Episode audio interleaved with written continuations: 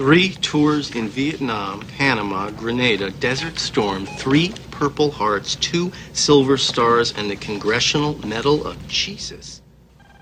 This man is a hero. Well, I think legend might be a better description, Mr. Sinclair. Well, now we can add kidnapping and extortion to his list of accolades. Mr. Sinclair, General Hummel is a man of honor. General, it's him. Oh, okay. I didn't know we were we were allowed to curse here, but okay. That doesn't mean the same thing over there. It, means, uh, it means like a chin wag. Or a wha- what did you call it? Gristle wagon? No, what did you say? a drizzle wagon is that sounds like a diarrhea It's train. like it's like a night soil. Are, are you ready? I am ready. Do you do you do you want me to count down, or, or were you going to No, count down? I, I just want to go. I just want to start. You won't know when to start. I just start No, but when when would you start though? when I start reading. But how would How do you, you know when, when you to start reading? 21, 19, 14, 8, 3, 1. Now the story of an eclectic fan base who lost touch with reality and the one podcast that somehow holds them all together. It's the Substandard Expanded Universe. You are listening to the SSEU podcast. The SSEU podcast is your one stop shop for mediocre, terrible cultural debates and opinions, movie quotes, and consumer advice. We might not be the best podcast for any single topic, but we do 10 topics better than any other podcast. Among the topics that we will talk about today, the movie named after Dwayne Johnson, Next mm. Door, and New Jersey. If you are a new listener, you can find us on most podcasting machines and on Twitter at SSEU Podcast. For questions, concerns, but mostly compliments, email us at sseupod at gmail.com. I am your house elf, Thomas, as usually joined by Chris, Griswold Haberman, and Ryan of the Indiana Kinneys. I also have the pleasure today of welcoming a guest onto the show, live from the Garden State, where he lives next door to Senator Cory Booker, the architect behind the Fort Lee Lane closure on orders by Steve Buscemi. It is spooky. Welcome. Hi guys. Uh, so, what what is it like? How far away from Cory Booker do you live? If I had to take a wild guess, I'd say he lives about six miles away at the most. Honestly, though, he did. He's actually hit on my sister before, so Right, when was this, and how, how did how did that go? he was one. He was running for mayor of Newark at the time, and I like he met. Uh, he met her at like a donor party or something around the corner from my grandmother's house. He ran into her. She was just like, uh, "Take a pass on that. Thanks, bud." no. How far away does Isn't like a conspiracy theory that conservatives have is that he's gay, that they are always trying to run out there. Well, yeah, it- you ruined like- my joke. I was just in the middle of asking where his beard lives. Well, it, it is that he's not actually together with what's her face. Rosario Dawson. Why is she famous? What was she on? So there we go. We're debunking debunking conspiracy theories. Uh, what was she on? Ryan knows. Full Well, House. who won? No. She's done Rosario Dawson. Yeah, Rosario Dawson was on Full House. She's one of the twins. Well, she was in Dawson's Creek too. Rosario Dawson's Creek. You know, Rosario Dawson's Creek. That was the full title. But uh, spooky. How are you? Awake, alive, and breathing. They tell me that's the good thing. I understand that you are in uh, making quite a big life change. We're moving from one area, Hudson County, to far distant uh, like area of uh, Sussex County. I live in Kearny, which is like right across the river from Newark, and I'm moving out to Newton in about, if all goes well, probably about a month from now. And how far away from Cory Booker will he be then? Good 40 miles, Okay. 40, maybe 50 at the most. Never that Now- far because I'm gonna I'm gonna continue working. I work in Newark anyway. I'm gonna continue working there. So, But but you used to work in Manhattan, right? oh yeah, Because you because you Actually work work- at, at Thirty Rock, and Matthew Broderick's character was named after you, right? On on the TV show. yeah, And I'm forgetting his name. Like what was it? Cooter. yeah. Cooter Burger. Cooterburger.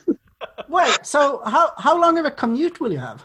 It's going to be about right now on weekends when it's like no traffic. It's about an hour, with traffic from there's there's a couple guys in my office who actually work who live in that area anyway, and they've said something like maybe 20 minutes more during rush hour because of the way my schedule works. I'm not really worried about rush hour too much. I leave. I'm gonna wind up probably leaving the house around 8:30, 9 o'clock in the morning. So, so it will be about an hour and a half by bus. Uh, by car, actually. Oh, by car. Yeah. It's it's an hour and a half by car, a day and a half by bus. Excuse me by walking. Yeah. I, I'm just like my uh, harrowing experience trying to get to Woodbridge twice has scarred me for life, and I assume that all of the East Coast is like that. That I would, I would never live there and commute. No, honestly, I mean, from what, from what I can tell of the distance between Woodbridge and DC, that's more centralized, and there's more there. There's more to get through. Virginia and DC have done a, a very good job of putting up tolls every 10 feet. Jersey hasn't gotten quite there yet, but uh, we're getting there. If uh, the government has its way, the state government has its way, it's probably going to wind up being something like you know, two hours of tolls and such in the next five years. But who knows? Tolls, like as in you'd actually have to stop at a toll booth and like throw change in. We're not. You can't even do that on toll roads in Texas. Like there's there is no cash option. Like you can either pay by mail or you have a toll pass. Those are the only two options. There's no stopping. I mean, the only place that, that I have really experienced that is is Chicago. Um, going through Chicago, that used to have like every so many miles a toll toll stop, but like now they just want to push traffic, and so yeah, they push you to the I yeah, I didn't realize that was still like a thing. Like Yeah, I, yeah, 'cause to actually it's been stop. probably ten years since I've been to Chicago. You know, we would go, you know, to the museum or whatever there, and yeah, you would sit in the line for the toll yes. for like twenty minutes and then get back. I can't believe we're And, still and you'd doing have the, this. you'd have the one jerk who's like trying to pick the fast line and switching back and forth. Well, it's just like with lanes at the grocery store. You, you should never change because it's never going to work out. I'll go to the self checkout toll lane But it, it seems almost criminal to, to make people stop at tolls and to add toll booths when, when in fact there is the technology for people to have the receiver in their car and to just drive. Some make you slow down a little bit, but there are other other states where you could drive like 60 miles an hour and it registers uh, the, the toll. Oh yeah, I mean, I- they're the so the newest toll roads they put it because in Austin, like if you want to get around traffic, you take the toll roads because the the non toll highways are full of traffic, and so the toll roads are so going uh, either uh, north or south or east and west. I mean, the speed limit's like eighty miles an hour, and so people drive like ninety through the And and they don't make you slow down at all to to to register the toll. no But Ryan, I mean, you were saying recently how if you just splatter mud all over the back of your car and over your license plate, you're good. Like they, they could take a picture of mud and that was an uh, off-air conversation. I don't want Governor Abbott finding out about this, coming after me. he he he definitely stand up to you. That's, I was going to stop making those jokes. I think I think that's it for Infrastructure Week here on the podcast. Chris, I believe that you have news for us. Thomas, I have a vacation coming up. I'm very excited. Where where are you going? I'm going north to my home country. Canada. I'm not from Canada, but but I mean, you're not far off. We are going to spend two nights in, the beautiful city of Duluth, Minnesota. It's the busiest freshwater port in the world, and uh, we've got a hotel right on the water, and we can watch the big ships come in and out. It is is a beautiful place to visit, and my favorite part about Duluth in the North Shore of Lake Superior is it is it is this massive lake. It is uh, the largest freshwater lake in the world, um, and it significantly cools the area. So, like, if you're on the lake, the, the lake, uh, it's not a lake you could swim in because it's like 50 degrees. The, the breeze coming off the lake is, is just keeps the air the keeps it so it's not super hot. Chris is going to sit in his hotel room in Duluth and look out onto the lake and watch the ships go by. That's what I got from that. That's better than what I thought. I thought he was going to New Jersey. Because now I realize why you said get your New Jersey jokes ready. And I thought Chris was going on vacation to New No. Jersey when you texted that. Nobody goes on vacation to New Jersey. Come on. So we're, we're gonna be at Duluth for two nights, and then we're gonna meet up with my brother and and uh, his family, uh, the esteemed Haberbro, and, and my dad uh, at a place called Lutsen Resort, halfway up the North Shore. All Uh, of his kids and all your kids? all of his kids and all of my kids all under one roof. It's going to be great. It's going to be fabulous. Uh, at this place we went nine years ago haven't been back since Very excited for that. About every half an hour or so, up and down the um, north shore of Lake Superior, there's a state park where there's a cascading waterfall with trails along it. It's it's just a beautiful place to visit and to bring your kids to get a little bit of hiking, uh, get accustomed to nature, and then we're going to go even further north to my family's cabin, where if, when we look across the lake, the other side of the lake is Canada. It's beautiful. Did, did you say Lutsen? Lutsen, yep, L U T S E N, Lutsen Resort. That sounds suspiciously Norwegian.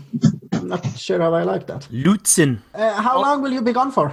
Long time. Um, so we're doing let's see, two nights in Duluth, four nights in Lutsen, two nights in uh, in my dad's home in Ely, and then one night at our cabin on the Canadian border. We are a counting podcast, so that would be one, two, three, four, five, six, seven, eight, nine nights. So that's two weeks. Uh, not in my book, but tell me in the metric system how nine nights is two weeks. I, I think it's you count the nights and the days, and it's 14. Wouldn't that be 18? You count the day as one, and then the night as another. 18 No, days, three weeks. time- He's gonna be gone for three weeks. Three weeks. I'm gonna be gone for three weeks because I'm a European and I get 17 weeks of vacation here. Spooky. If one if one were to travel to New Jersey, where would we go? Well, I have a ranking if you'd like. Yes, and I would like it from worst to best. The worst of the top five. Worst of the top five would be the State Aquarium in uh, Camden.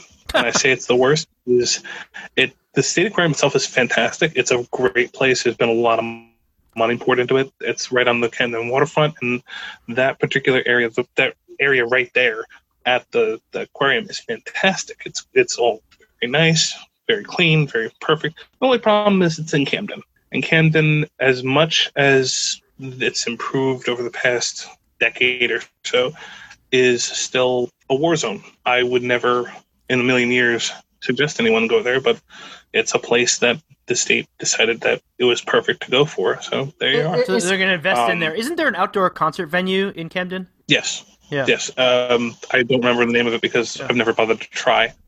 Um, What? So is Camden like the worst city in New Jersey, or Well, it's competition Yes. to do that in Trenton, right? But Camden's pretty No. bad.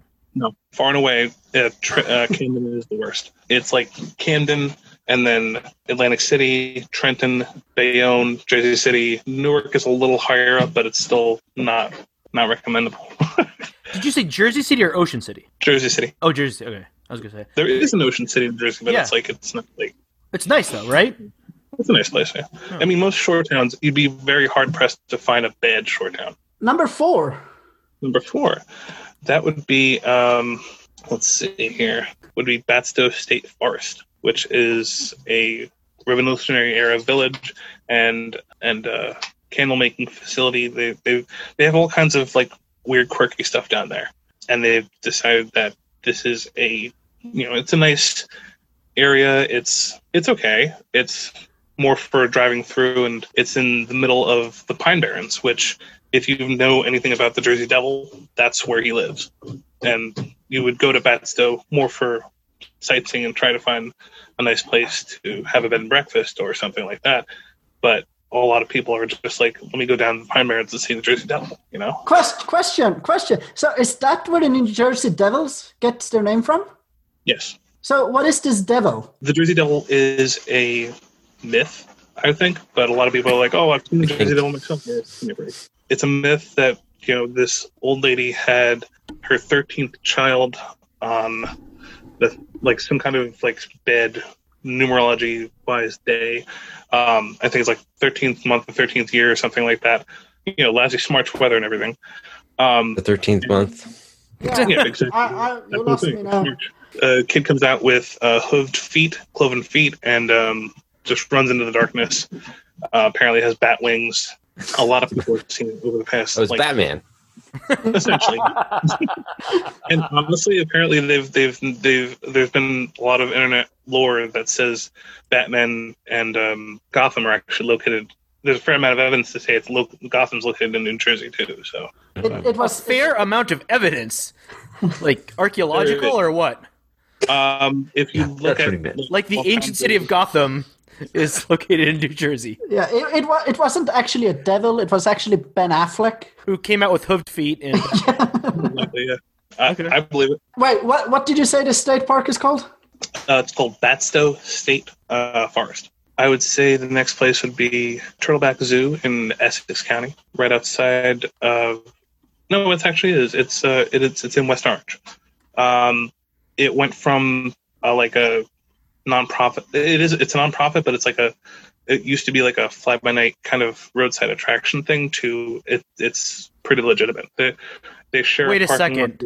with- Wait a second. Like, is this like like Joe Exotic went legit? No, no, no, no.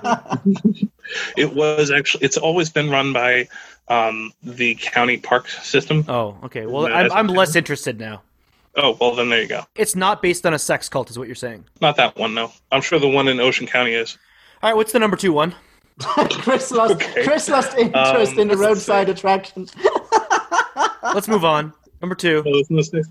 Okay, fine. Uh, any of the revolutionary battlefields that we have scattered around New Jersey? It's one of those. There's George Washington's actual house in Morristown. So they Well, they co- they conveniently decided to fight in his garden. Like, let's stop here. Let's let's have a war, let's have a battle. Yeah, more or less. It's been a, it's been a while since we had a battle. Look, we can either do lunch or have a battle. What do you want to do? Spooky, uh, you mentioned Morristown. Fun fact: uh, Haber Dad was born in Morristown. Oh, there you go. Yeah. Now, now, which I know, I know, JBL makes a very distinct difference here. Is it Morristown or Morristown? I Okay, yeah. So so JVL's from Moorestown, right, in the south. Yeah, um, Morristown in the north is where my dad was born. Okay, I'm from Cherry Hill, which is right around. Like I want to say it's uh, it's bordering with Moorestown. So like most of the stuff he's been talking about over the God knows how long he's been doing the show. I'm like sitting there listening, like, oh my god, I've, I've actually seen these places. I know this stuff. The, So you're the- so you're from the south. Yes, I'm Yeah, from, and and technically speaking, I'm from south of the Mason Dixon line because apparently it runs straight through New Jersey. And, and so so do you associate more with Philly, or since you've been up north so long, you're more of a New Yorker? I'm the only one in my family who still associates with Philly. Okay. I I'm a I'm an Eagles fan. I'm a Flyers fan. I'm a Phillies fan, and everyone else in my family. And it has actually come to like blows before. They're all Giants, Yankees, Mets. Most of my family are Devils fans. When on the sub beacon, they talk about rest stops in New Jersey. You're like, this this is for me. I know these I've, places. I've actually I've been to each one of those. Yeah, Like in a in a Jim McGreevey sense, or I know the one which Jim McGreevey was found actually. okay. Um, that that's around here, I think. I've been through the Howard Stern bathroom. Uh, I, don't, I don't know what that means. That's just that's just his studio. The horse- oh, okay. It definitely is, yeah. Okay, number one attraction in all of New Jersey is Any short town, really. Uh, But I would say, I would say specifically. this is like this is like Sunny on the Halloween draft. Anything king size. I'm taking all beaches. no, um, specifically Wildwood Crest because it is the it's it's it's simultaneously the best place to like congregate. It's also the least expensive because it's right at the tip of the state, and all the boardwalks end there basically all roads lead there, and you're you can literally see Cape May from most places there. It's not so much a historic neighborhood because it's been flooded and torn down and built up so many times that you don't have any building there older than about 20 or 30 years but it the beaches are amazing they're very long very gorgeous place the last time i was down there was back in 2017 and i managed to do a lot of you know sightseeing more so than i would have expected so of, of the short towns i would say that's the best one Okay. All right. Question: Is it true? Is there any veracity to the rumor that um, when they were deciding on which goes what what goes on each state quarter, that there's a grassroots campaign to put Snooki on the New Jersey state quarter? there was about as much talk of that as there was that you know people were going to put her on the state flag. That's that's I- I Which is to say, there's a, a lot So of they were going to do both. a lot of yeah, they're going to do both. Okay. All right. Thanks. yeah, That's they, were- they were going to to do both. Yeah, like I, uh, I assumed that, that that you pledge allegiance to her at all state functions and absolutely um, not. That's, those guys are all from like those guys are all from New York. I want to say the one person who wasn't what the hell is her name? Uh, JWoww, I think, is like from Nutley, and that's it. Okay, but but you I do but most of you do watch Jersey Shore or did No. did watch? No, I never did. My my sis, my brothers and sisters all watched that. Well, you're And naming think- names as if as if you know these characters. and the only one I know is Snooki. You probably can't help from but know them. No, no, no, no, no, no. I guess I also know there's someone called who calls himself the Situation. So I know about the situation only because my brothers tended to like you know act like him a lot. They're like, you know, we got a situation going on here. Okay, well, what does that mean? Oh, this guy. Okay, well, Was he the one? Because Jim Rome used to talk about one of them like all the time, and I used to listen to Jim Rome's sports show Of course you did. like ten years ago. yeah. Um, th- so that's I think that was the one that he would talk about. I think that's where I know the name from. Transition away from the Garden State. Uh, I last week. Now we're going to talk about Garden State, the movie, right? The opening of the movie is Orlando Bloom is a shoe designer, and he designed this revolutionary style that's of, of, of shoe. No, no, That's- no. What am I thinking of? I'm thinking of Elizabeth you Town. of, uh, Elizabeth. uh, Okay, I was gonna say I thought it I thought it was a. Garden, love story Garden between State, Zach Garden Braff State's, and uh, yeah, Garden State, Zach Braff, uh, Elizabethtown. directed by Zach Braff. Elizabethtown is the one where Orlando Bloom is a shoe designer and he designs what is we never see it, but what is supposed to be a revolutionary shoe design, which I don't know what that is, but it fails. It completely flops. And so because of this, like apparently if you design a new It and it flops, it you like, are a oh, national we're joke. Like everybody like if you design like Everybody Right. laughs at you. everybody There's no at you. greater shame Eh, than, than there's no flopping greater in a shame. shoe design. So he co- the he's a he's like gonna kill himself, and um. it- I mean, like, to be to be fair, how do you come back from that? How Oh, do you come and back? how would that? you how would you kill yourself? Because the way that he did it, he's a designer. I would build He a has- suicide he has- machine. he's welded a huge butcher knife onto an exercise bike, and you know it's one of those exercise bike where the handles go forward and back as you pedal, and so it- like as you pedal, the knife will be jabbed into your chest. And so he's sitting on it, getting ready to do it, and then he gets a call for the rest of the movie to start. This kind, this kind of makes me want to watch this movie, even though Oh, it like that reviewed. that opening scene is like the opening 10 minutes or however much it is into it, it's totally just to see it because he's testing it. Like you see you see the knife like going back and forth as as he's like working the pedals and he's like, All right, yeah, that works. So he's about to do it. Then he gets a call and they're like, Oh no, we have to do like another 90 minutes of movie, so you can't kill yourself. Mm-hmm. What, what, what happened to just dropping a toaster in the tub? He's a designer. That wouldn't have been on, on that cheerful note, everyone should watch Garden State. Transition. So the other day, I scolded uh, Ryan and said that we weren't going to do politics. I just wanted to say the past few days on Twitter, one of the things that I've noticed is that there are a lot of people out there, and they, they shall remain nameless, that have decided that David and Nancy French apparently are the most awful human beings on the planet. David and Nancy French, I don't know them. I've heard of them. I have mutual friends, but I've never met them. They seem like the sweetest and mm-hmm. kindest people on the mm-hmm. face of the planet. just Absolutely. fundamentally decent. Yeah. This is why Twitter is bad. Yeah. Well, and the, the problem is that either cruel, ignorant, or illiterate people jump on them and don't take responsibility for their own ignorance, illiteracy, or stupidity. So, so this woman was like, "How was I supposed to know that Nancy French was essentially molested by her by her pastor?" Like Nancy French, like it, it that that was public because um, she wrote something in the Washington Post about it. Where, where if you actually read it, she talks about kind of the power dynamic of it, where she thought she was in love, but she was twelve years old you know, and this is an adult, and it, it's this awful thing that happened to her. The critics say is that she fooled around with her pastor when in fact she she was a predator took advantage of her as as a minor. You don't get the high ground if you don't know what happened. Like so when you say when you make horrible claims about Nancy French fooling around with her pastor uh, because you don't know the whole story, that's on you. Not it's like it's not somehow Nancy French's fault for not being clear enough. And that's Yeah. kind of the odd thing about Yeah. the, the what what happened on Twitter over the last few days is that they're like they claimed like zero responsibility to actually read the article that she wrote before before claiming that Nancy French is a monster. Transition to something more cheerful. Ryan, how are your neighbors doing? Um, I think they're okay. but again, I think that everybody just posts on next next door like is it is just a joke. I don't think there's any serious posts on next door. Hmm. So here's one that I replied to actually because this lady she's very upset. The title is this is from Michelle. The title is neighbor not mowing lawn. What can be done about a neighbor who won't mow his lawn?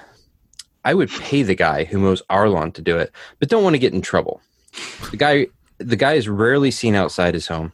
The grass or weeds are 12 inches tall. And uh, she's taking serious replies and she's replied a bunch of times.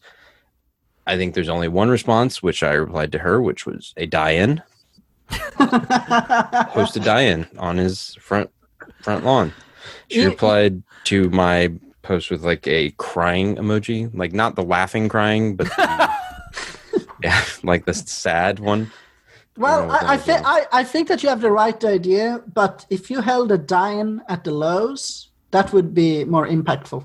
Somebody buy this guy a mower at Lowe's so that he can mow his grass because it's really annoying me. Then some people like apparently seem to think that like next door I don't know if they don't have trash service in their neighborhoods or what it is because they seem to think that like if you have trash if you put it on next door like someone will come pick it up.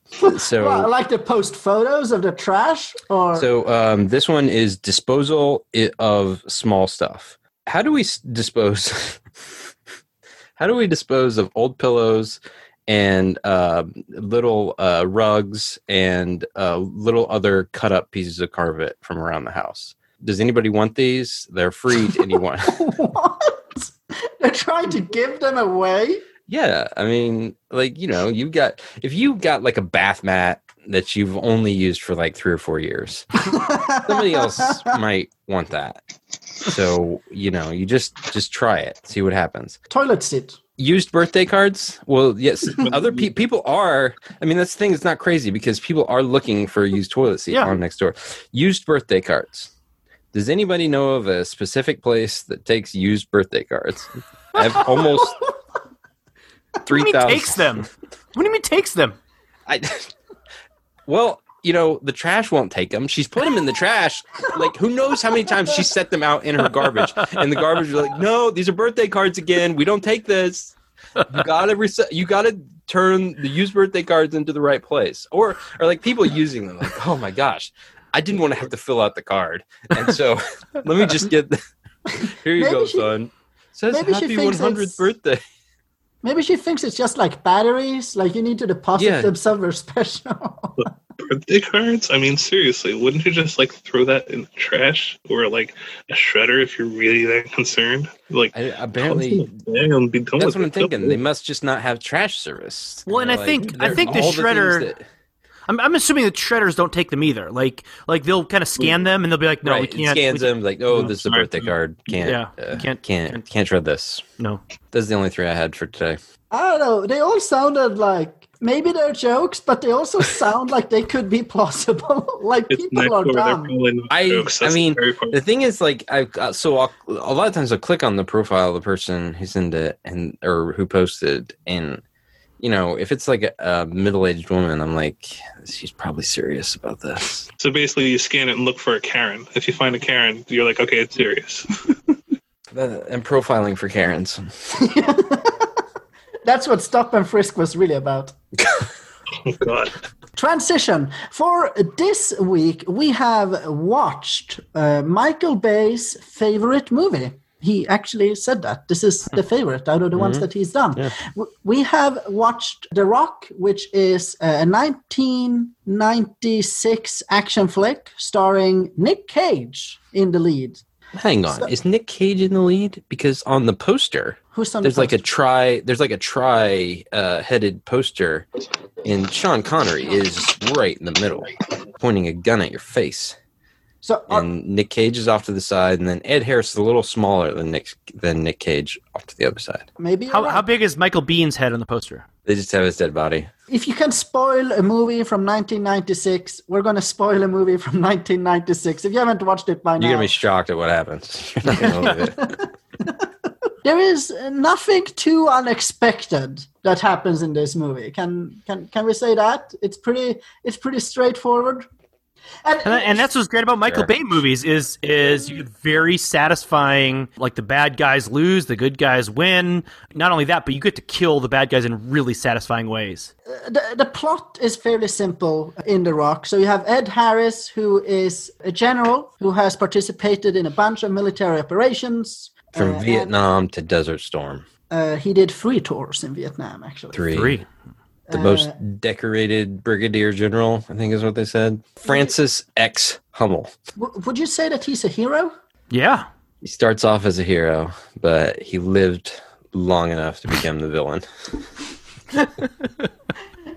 I was trying to reference the scene where they are discussing him, and someone know. asks. Would, so he's eh, a would hero. you say he's a hero? He's a legend. Anyway, so so he's disgruntled. He's upset at the military because they haven't compensated the families of soldiers that have died abroad in, in, in black operations. In Yeah.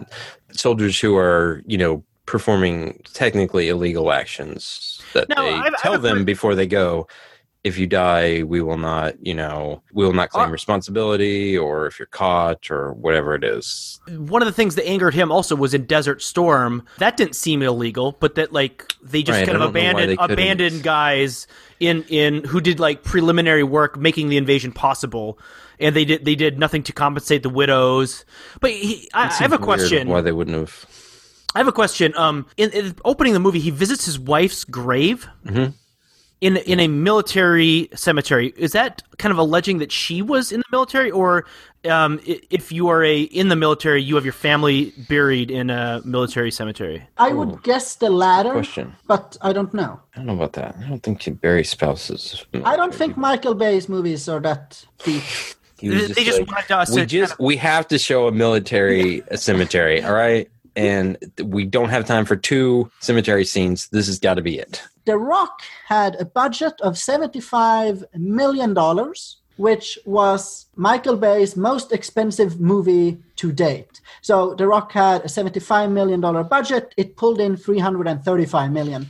His previous movie, Bad Boys, had a budget of $19 million Wow. and pulled in 141 million. This was seventy-five million dollars. All is of the seven- effects and all the stuff they had in this. I thought you said ninety True, million. True Lies, no, Seven- seventy-five Oh, million. True Lies was twenty-five million dollars more than this movie, and they didn't And- do near the number of explosions and stuff that they did in in this movie. Well, it's expensive to blow up Alcatraz. Anyway, so the movie starts with the cemetery and then Yeah. So so uh, it's it's raining. Of course, you can never visit a, a cemetery when It it's was- not raining. The thing is, it wasn't raining when they did the when they did the wide shot of the cemetery, but it, it started raining as soon as he got out of the car. is this a thing in movies like rain Oh, at yeah. cemeteries? oh yeah. yeah, Yeah. I've never thought of this. because you're crying. Oh. So he visits the grave. He's got flowers, and he lays down one of it, uh, an award of his. It's, Mm-hmm. it's not a it's not a bronze star. Is it maybe gold star? They He listed it all the awards he had at one point. Yeah, and yeah. So He, had a lot how of he them. how he ranked them, but maybe he laid- his maybe it was his least favorite, or maybe it was his favorite. I doubt it was one of the middle ones, right? Because it's like, like, I didn't really want this one I anyway. don't care about this one, or this is my most cherished, and he's not going to be like, man, this one I don't. I mean, it's pretty good, but whatever. we, we get the plot described to us. Uh, you know, all my life I've been, try, you know, tried to be honorable, but I hope you're still proud of me. I've got to do something that you might think is bad, it, it- but it's necessary. And and then we see uh, him leading kind of a. So he he goes into uh, a building labeled a Navy Arms Depot. Because anywhere you store weapons, you want the public to know where where that is. So you label your buildings because there's no other way of conveying to the viewer that that important weapons are stored here. And it just reminds me, um, in Stop uh, at Fort Secret Weapons Lab. the uh, Harper's Ferry has been discussed often um, among people we know a few weeks ago because uh, a few people we know think it's um, an amazing place to visit, an amazing place to live. I, I don't under- understand what's great about it. I guess there's there's like stuff outdoor stuff to do. And then today it came up because people were talking about John Brown's raid um, before the Civil War on uh, a weapons depot. Of course, back then it was it was known as a weapons depot, and John Brown um, raided it in an attempt to arm a um, kind of private militia to to free the slaves in a in a failed attempt. Uh, it just made me think about that. This whole opening sequence, I think, is good because it does two main things. It introduces Hummel. It gives him a motive for doing what he's doing. And it also displays how the weapon works when they leave one of his guys behind and he melts down, or whatever exactly it is that this poison does wasn't entirely clear to me. Uh, Oh, oh, really? It's not because it melts your skin, but if you inject something into your heart, that stops the gas from melting your From skin. melting your skin. Well, yeah, isn't it? I don't know about that. Are you kidding me? I'm just. But what kidding. don't you Of course I'm kidding. Of course Okay. I'm kidding. That makes sense. Totally. All right. uh, because like so like so then we see Nicolas Cage and who's the guy in the lab with him? Like- like some sort of trainee. I, I don't know who it was. doesn't Yeah, matter. I know He's in the two minutes of the actor movie. is in a lot of other stuff though. and they're and they're Uh, told there's a suspicious package, which you know you ought to handle with care. Uh, and so they suit up and they go into this special chamber to, to inspect this package, um, which was like a care package to a refugee camp that looked really sketchy. Like, um, hey, refugees, we want to help you. Nicolas Cage is narrating. This is Special Agent Godspeed or Goodspeed with uh, Special Agent Trainee Isherwood. Uh, so they start opening it and they're really carefully, and then there's like there's a gas mask, then there's like a toy baby in it. Isherwood starts like working the baby's arms and saying, "Hey, hello." Why-" So my question is like, why is Agent Isherwood pretending like this is his first day? I mean, not like the first day on the job, but like his first day as an adult. Because like I mean, is this like a big situation? Is he like a 12 year old in like a 30 year old's body? Even if you're training, I'm pretty sure you're not gonna like be playing with the stuff. That's probably like day one.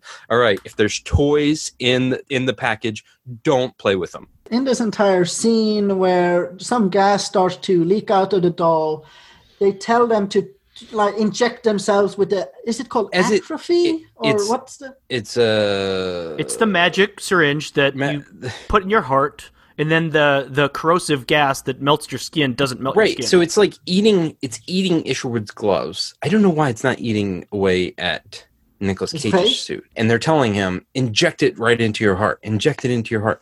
Okay, so it's gonna like eat through his suit, and then it'll stop at his skin if he injects it. Like, does this injection give you like some kind of force field?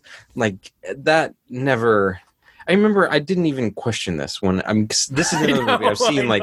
I've seen like you know twenty times, and this was the first time I was ever like, wait a second, it's eating away at his. How does injecting himself stop it? Look it, do- it does it doesn't have to make sense the, the main point here is that he is not going to inject himself with a needle that is that big No, It's massive, and you gotta like stab yourself in the heart. It's terrible. because you have to get through the breastplate uh, to get to the heart and all that stuff. So yeah, you don't want to have to. You don't want to have to do that.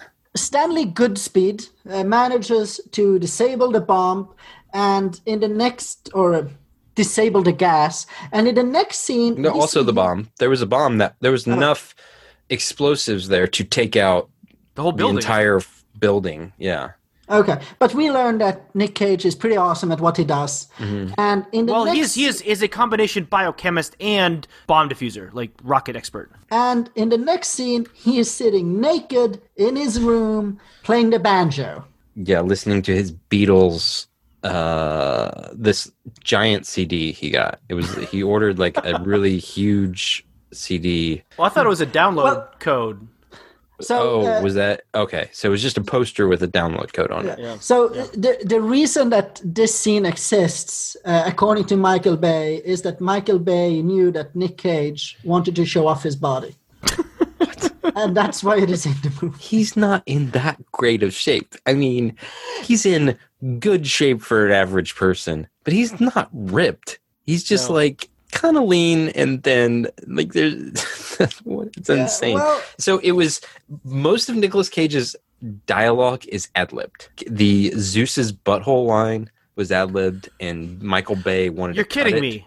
You're kidding me. That was Michael ad-lib? Bay, like they fought. Nicholas Cage and Michael Bay fought over that line. Like Cage wanted it in, and Bay was like, "This is stupid. I'm cutting this." but he got it in. He demanded it. There, there are also scenes where Nick Cage would literally write down his lines on like a note card and then bring the note card out and shoot the movie while reading from from the note Yeah. cards. Yeah, it was Cage's idea that the character that Goodspeed didn't curse, and that would say things like "gee whiz" and stuff like that. Cheers. So, so guys, I'm gonna say something that once you hear it, I don't think you can unhear it. Um, uh, and, and so, like, I want you to go back and watch the opening uh, of this movie, and and Nick Cage basically up until things get critical, he sounds like he's doing an Owen Wilson impression. It's as if. Nick Cage met Owen Wilson at a party and was like, I like the way you talk, and I'm going to steal it for this movie because you'll never be famous and no one will ever know. I wrote down what accent is he doing, but that is what it is because Owen Wilson is from Texas, but he doesn't have a typical Texas. He has a bit of a, the southern accent with his weird speaking mannerisms, and it's yeah. Nick Cage is doing an Owen Wilson impression. He's like, wow. wow. I wrote down wow. Wrote, like, why did he say wow like that? well, I mean, once it gets critical, then he starts, you know, doing the whole like I talk at different volumes randomly. You know, can you give me a freaking break? Or is that the line? Uh, something about a break. So when the movie moves on, it becomes clear that the FBI is obviously they're going to select Nick Cage to go to the island and do some things, uh, and they're going to pair him up together with this this federal prisoner uh, John Mason. But I, I I wanted to focus a little bit on the scene where Nick Cage receives the news that he has to leave, and it's him and his then girlfriend on the roof. Uh, Right. What are doing they the doing? thing. Okay, They're- doing the thing. And what what song are they doing the thing to? I assume it's a Beatles song. I wasn't. No, it's it's Rocket Man Oh, oh. because we get a payoff at the end of the movie with Rocket Man. yeah. But, okay. but, yeah. But, but, but so my, my only point here is that I never want to see another Nick Cage sex scene again. Yeah. He Like that was like, uncomfortable. he's Like I saying looked he's just away. like he's like saying some weird stuff like yeah that's naughty you're really like is very awkward uh, yeah it made me think like this is what it's like this is how he is in real life well, and, and his his his girlfriend, who is about to turn into his fiance, tells him that she's pregnant too. And on the roof, she has a freak out and says that I am Catholic and pregnant and unmarried. This causes a serious problem for me. But that's after she was doing the thing with him. Mm-hmm. Yeah. After they're done doing the thing, yeah. Well, that's how you celebrate that you're going to have a baby. She's like, "How do you get pregnant?" because I can't be pregnant and Catholic and unwed. I also find find it interesting, and really, I, I don't like how condescending uh, Michael Bay is to the viewer, but just the way he tells the story of like labeling the the you know the the naval weapons depot and and um. So Ed Harris and his crew lock a bunch of hostages 81. inside 81 hostages inside the, the, the prison, set up missiles aimed at the city, and, and basically take over the rock. At which point he turns to the, the Marines with him and he says, Everyone's going to get a million dollars. Um, we're going to send you to a country without an extradition treaty, but you can never set foot on U.S. soil again. Can you live with that? So after they've done the crime, he turns to them and he's like, "All right, are you guys good with this? Can you live with that? It's it's, it's too late now." I mean, you could stop now and not get the million dollars. Can we introduce Sean Connery now? So in this team that's gonna have Stanley Goodspeed or Nick Cage on it as the bioweapons specialist, they also need to figure out a way to get into Alcatraz. And how do you get into Alcatraz?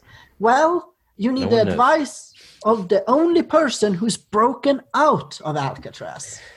Sure, because I mean, getting in is the same as getting out. I mean, that's the way it is in prison. Like, you can't get into a prison. like, you can't just walk into a prison. That's not how it works. You can't can't walk out. You can't walk in. You know, Gotta break in. looking at the blueprints doesn't do any good because it's I been rebuilt so many times, and apparently at some point they just stopped using blueprints. They're just like, "Fuck it, just do it, just do it." Th- There is a lot of stuff underneath Alcatraz, including a mine. A mine. Yeah, there's a mine car on on yes, on rails. Yes, all, all these tunnels. Uh, and lots of water, just a lot of water dripping and standing water, and they're walking through it as if it's purified water. Got to be mold everywhere. in Um, I'd there, imagine this is a pretty nasty place. People should not be touring it. uh, Sean Connery's character is currently in prison, so they have to get him out of prison and convince him to do this with them uh, in order to save San Francisco is a from. he's been in prison for 33 years and they he's like a, a, a person that doesn't exist. They have disappeared him because he stole J. Edgar Hoover's um Microfilm? Microfilm. Microfilm. yeah. microfilm. Yeah, microfilm. Who it, that had dirt on everybody, just everybody. The JFK, the, the JFK landing, the alien assassination. I love all the conspiracies in this movie. So there's like all these conspiracies that are on this microfilm, but also the government is clearly selling arms and putting it in a slush fund, and that's that's what Ed Harris wants. He said, "Just it's not going to cost the taxpayers money. Just like use this one uh, like Cayman Islands account that's already got hundred, hundreds of millions of dollars in it uh, that only the generals know about. So like right. I know it's there. FBI director. So this isn't national security. This is FBI for some reason. Um, and, and he has a direct line to the FBI director. That's who Ed Harris calls right away. It's Right. FBI. Wakes And he up. gets the generals and some guy, some some young guy from from uh, the chief of staff from the president's office. You know, lots of conspiracies. Uh, Sean Connery is already a movie star, but this is Michael Bay's second movie. Previously, he's done like commercials and stuff, and he's done the first Bad Boys movie. But this is his first major movie, and during the during the filming of it, he refers to Sean Connery as Mr. Sean the first time that he has to give him direction, and apparently. Connery was not really appreciative of said director, and he said somewhere later on, uh, Bay Bay conceded that the, the word fuckhead might have been used coming out of Sean Connery's mouth. There, there was some tension between leading man uh, and Uh, director for this movie. Connery insisted that they build a cabin on Alcatraz Island during shooting, so that he could didn't have to go back and forth, and they did it because they had no choice. That's outstanding. I watched this movie in the theater. I did not watch a lot of movies in the theaters growing up. I just happened to be uh, staying with a friend that night, and we went into town um, to to a, a neighboring town, to this small town one screen uh, theater, and and watched this, and it hit us right where. Like right in, uh, like the sweet spot. Like we were the right age for this, and everything about this Yeah. movie was the coolest thing. From like um, him messing up his Ferrari, uh, not his Ferrari, taking a Ferrari, driving around San Francisco, and then like the guy being like, "Dude, you effed up your Ferrari." Like that was a big laugh line. But also like it was, it seemed super badass when Sean Connery is being interrogated. Uh, he he he stomps on the on the quarter, draws the circle, and just bashes through. And um, I remember looking forward uh, just yesterday when I watched this, looking forward to that scene. And being very underwhelmed by it, you know. I know it was really not like you remember um, as it being like just such a such a masterful performance like Right. showing off how smart he is like he he had like they show like in his cell they show us his books and one of them says shakespeare it's like oh we know he's smart he's got His- shakespeare the one that that, that I, I saw was Sun Tzu, The Art of War. yeah How do you guys like the car chase scene through the streets of San Francisco? I mean I mean, so, so so Michael Bay has this kind of trope where like, uh, it's not just it's not enough to have a, a, a car chase. You also have to like show like um, something very pleasant, you know, like like a, a class holding hands walking down the street. or a like- wheelchair basketball team rolling across So, so you show uh, maybe 30 seconds, a minute, two minutes ahead of time, kind of the peaceful thing that's going to be about to be disrupted, right? yeah And he did that about five times. You know, we see a streetcar, we all see of them. all of them, Here's the thing. and we're like, who, like, who's he going to run into next? Oh, th- them. Okay.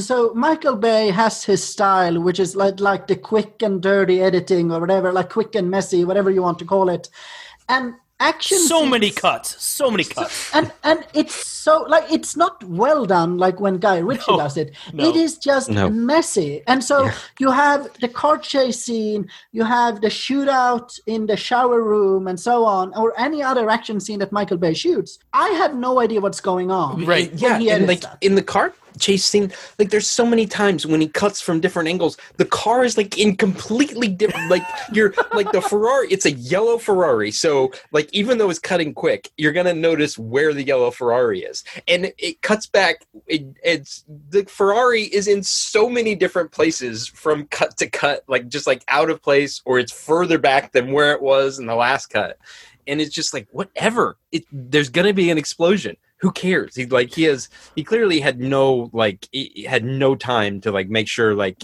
the any continuity stuff like made sense in the cuts And again, Michael Bay is so condescending to the viewer who's like, he, the, the viewer would not understand anything unless we explained it. So they have someone be, uh, so Sean Connery's like running into a bunch of stuff and he's like, they're, he's trying to hit everything, you know, to, to, kind of stop, to block us. trying to hit everything in sight to block us As if we are Like, too dumb to notice that. oh i thought Oh, he's not just a terrible drive. driver. Yeah. as far as the Michael Bay, um, they call it the Michael Bay shot now. So many, like when they walk into the hotel, the like the camera never stops moving.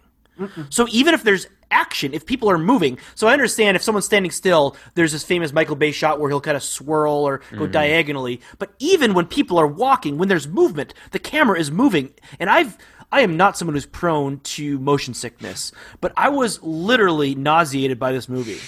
Watching this movie made me sick. They managed to convince Sean Connery to go with them and then go to the island. Uh, Oh, whoa, whoa, whoa, whoa. We're not done with the car chase. Sean Connery answers the phone, the car phone, in the middle of the car chase, because this was says- the era where there, you have car phones that stay in your car. why did you steal my Hummer? And he says, I'm only borrowing your Humvee. because remember when like rich people would drive not Hummers, but they would drive actual hum- military right. Humvees, and that was like a sign of status. Like, let me drive this vehicle that has a terrible ride. It just looks insanely large on uh, normal streets. I don't. I don't think Ryan. Would you give a guy a Hummer? I don't think it. You just you'd lend it, bo- but I don't I'd think you're borrow someone. I'd borrow someone a Hummer. Only Okay. if you, if they ask nice. Uh, and and Sean Connery, you know, another line that I probably laughed at as a teenager. Uh, he knocks down a power line. And do you guys remember what he shouted out the window? I hope you're insured. Who's he yelling this to? No. Did he mean the police or the cars or like the city, like for the power line? we establish that uh, he has a daughter in town that he escapes and goes to see. We establish that Nick Cage has his now fiance with their baby on the way, also in town, in downtown San Francisco. And then they arrive on Alcatraz and they have this this sort of motivation to keep going, right? Like that's what all of that is mm-hmm. supposed to be. Because they're gonna fire one of the rockets full of Into the chemical Francisco. weapon into San Francisco, which will kill seventy thousand people. Or or everyone. Or seventy thousand. I mean, each rocket is going to kill 70,000 people and they're going to just launch all of them. At So each rocket is like half of a pandemic. That, that's how we measure things now. We have achieved our position through poise, precision, and audacity. To this, we must now add resolve. We'll be branded as traitors, gravest capital crime, punishable by death. A couple hundred years ago, a few guys named Washington, Jefferson, and Adams branded as traitors by the British. And now they're called patriots. In time, so shall we. God willing, in less than 48 hours, you will evacuate this island in gunships under cover of hostages and VX gas warheads. Your destination, a non-extradition treaty country. You will each be paid a fee of $1 million for services rendered. But you can never again set foot on your native soil.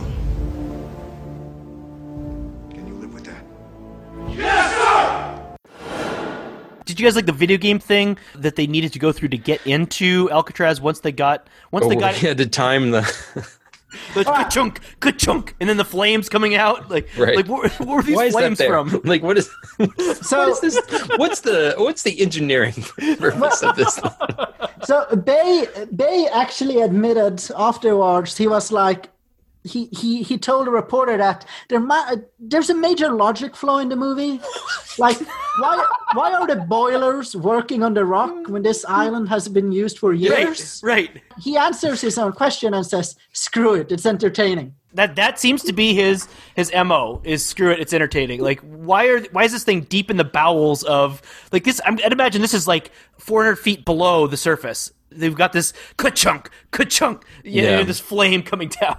But it's and a I- cool scene, though. I mean, Oh, it's it is still, like, very cool. it- when he comes back and opens the door, you know, welcome to the Rock. Like, like, all right, and they're because the the Navy SEALs are like, that guy's dead. He just committed suicide right in front of us. The Navy SEAL team gets destroyed. Yeah, by, they go into the shower room because Harris.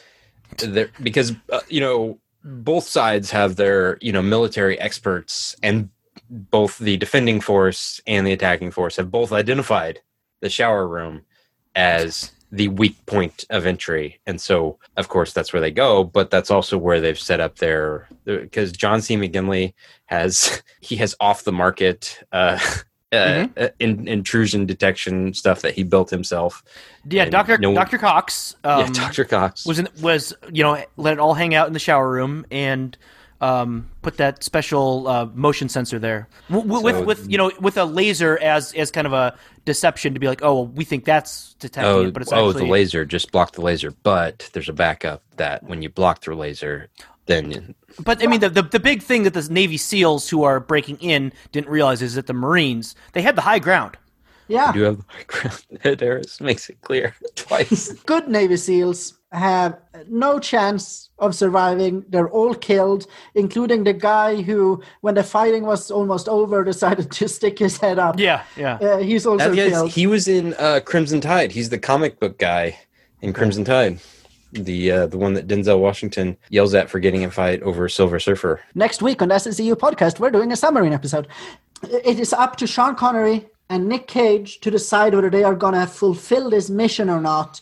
And this is the part of the movie where there are some great lines, right, Chris? Well, yeah. I mean, before we get to those great lines, um, they're just like yelling at each other, and um, so like everyone else died, they survived, and and instead of being like we should be quiet, um, so we don't get killed, they're just shouting at each other, and so the bad guys hear them. They drop a grenade, and that's not sufficient. So they also drop a um, they drop a backdraft down on them. They they had them in their sights. They're like, there they are. There's two of them. We could shoot them from right here. Drop a backdraft. They drop something about the size of a very small gas can.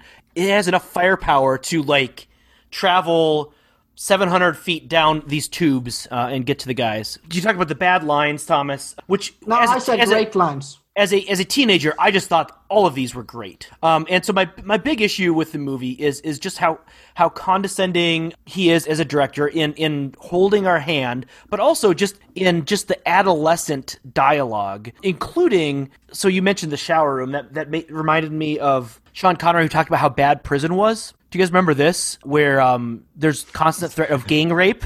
Avoiding uh, gang rape in the shower. And then, do you remember what he said? Do you remember what he says next? It wasn't as bad when he got older. He said it's not as bad. Maybe I'm losing my sex appeal. So you got to throw in a joke about gang rape, Because And- that's and what how- gang rape is about. It's about sex appeal. right? And then there's the the memorable line uh, where this is so this is kind of like the Yoda line. There is no try. There is only do. Nicholas Cage says he's gonna try. He's like, oh no. He says I'll do my best. And Sean Connery Yeah. says your best. Losers always whine about their best. Winners go home and screw the prom prom queen. And then to which uh, Nick Cage retorts, Carla was the prom queen. So so zing. He goes up. He goes up a. He goes up a mark in Sean Connery's book Yeah. for some reason. Yeah, also, this this must have been an era. um, the, the, the- you know, the, the satisfying teen thing is to kill your kill the bad guys in really satisfying ways. So at one point, uh, Nick Cage shoves one of the poison balls in in the guy's mouth. He has some line that accompanies it, like "Eat this, you mother effer" or something. Uh, but the other guy, he says, "You're the Rocket Man," and fires a rocket at him, kind of kind of like when Arnold said, "You're fired," and fired a guy off with a rocket. So there was gotta- a in the '90s. There was a lot of people dying by being hung on rockets that were fired. The, the last thing is, I like the realism of of the planes coming in for the strike, of how they waited to launch the missiles until there were right on top of of Alcatraz. Like they didn't launch the missiles Bro. from any distance away. Well, They waited until they're right on top of it. yeah, you wanna you wanna be like very low, right over it. This, I mean, a missile only has enough fuel for like six seconds. What's it gonna be? What? What feel like your choices? I don't. That's what I thought. Come on. This is part of Alcatraz. Did you know it was originally a Civil War fort? Oh, really? Huh. Yeah, wow. You know, I like history too, and maybe when this is all over, you and I can stop by the souvenir shop together. But right now, I just. I just. I want to find some rockets. Don't tempt me. We are going to the morgue. You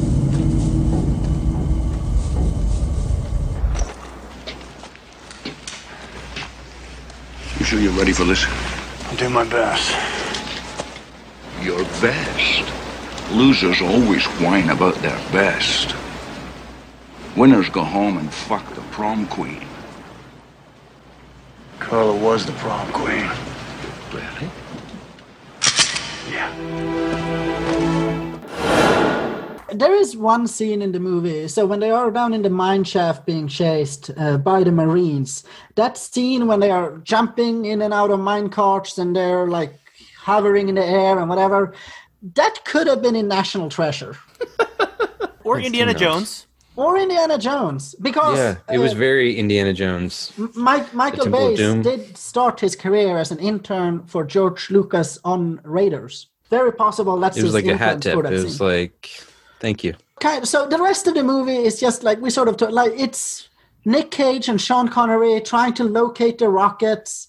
They Uh, get um, they get there's what uh, 15 rockets. They get 12 of the guidance chips out, and Then it takes uh, him a while to actually destroy them. right because he's just holding on to them because he's like, Why well, just in he case, just just in case I want to launch, he's, just in case I want to launch these rockets off, I'm gonna hold on to them, and then they're gonna shoot one of the prisoners, and Sean Connery takes all the guidance chips and stomps on them right there, and says, "Go find the other three. I'm gonna go save." This guy's life. Hummel gives him the whole uh, the tree of liberty must be, you know, blood of patriots, Thomas Jefferson, and In the end, of course, Sean Connery and Nick Cage succeed in locating and destroying all the transmitters and whatnot.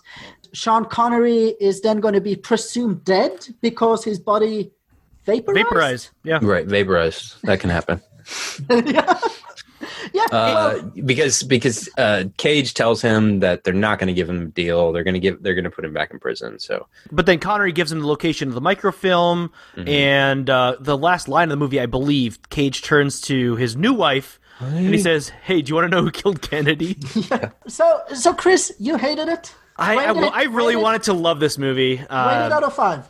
out of five stars, um, three. Ryan, yeah, uh, between two and a half and three. Like I wanted to. It's I mean probably three. It's I mean it's not. It's better than True Lies. See, I thought True Lies was more entertaining, but in like a, um, this is for Jason Cooper in a campy bad sense. Right. That's what like if this would have been more. I don't know. This this was campy at times, but it, it This was took itself pretty seriously. pretty. Yeah, it was. It, it took itself a little too seriously. It could have been. a- a- as a man of the people, I Hans give, this, Zimmer music. I give this a solid four. It is entertaining. No, entertaining. you don't. It is no, it's entertaining. It's really good. It's a good action comedy. The lines that you think are bad are actually funny. Like they are funny to laugh at. This movie contains more laughs than all of Game Night, Oh my god! Uh, and and it's not even close. The, Thomas, the one- had, had you seen this before? I have seen this, I don't know, a lot all of right. times. It All was right. on TV all the time. Okay. It is a great movie. It is a great this I would much rather watch 10 of these than one Marvel movie. That's And, insane. I, and I, That's I'm insane. not even kidding. This is much more entertaining. All right, if we have time for that trash opinion, then uh, I'm going to give my Michael Bay ranking. Are you ready? This will be quick. Number 14, Transformers: The Last Knight. Number 13, Transformers: Dark of the Moon. Number 12, Pearl Harbor. Number 11, Transformers: Revenge of the Fallen. Number 10, Armageddon. Number 9, Six Underground. Number 8, Transformers: Age of Extinction. Number 7, The Island. Number 6, 13 Hours: The Secret Soldiers of Benghazi. Number five, Transformers. Number four, Bad Boys 2. Number three, Pain and Gain. Number two, The Rock. Number one, Bad Boys. Have you seen all those? Do I have to see them to rank them? Okay, that's my thoughts. That's all for this episode. good night and good luck. I actually, I actually did the ranking before I watched the movie, so The Rock should not have been number two.